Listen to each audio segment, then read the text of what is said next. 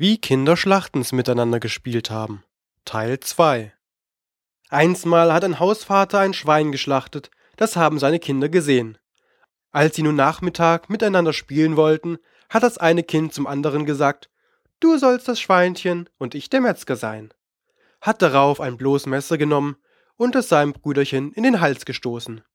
Die Mutter, welche in der Stube saß und ihr jüngstes Kindlein in einem Zuber badete, hörte das Schreien ihres anderen Kindes, lief alsbald hinunter, und als sie sah, was vorgegangen, zog sie das Messer dem Kinde aus dem Hals und stieß es im Zorn dem anderen Kind, welches der Metzger gewesen, ins Herz. Darauf lief sie alsbald nach der Stube und wollte sehen, was ihr Kind in dem Badezuber machte. Aber es war unterdessen in dem Bad ertrunken.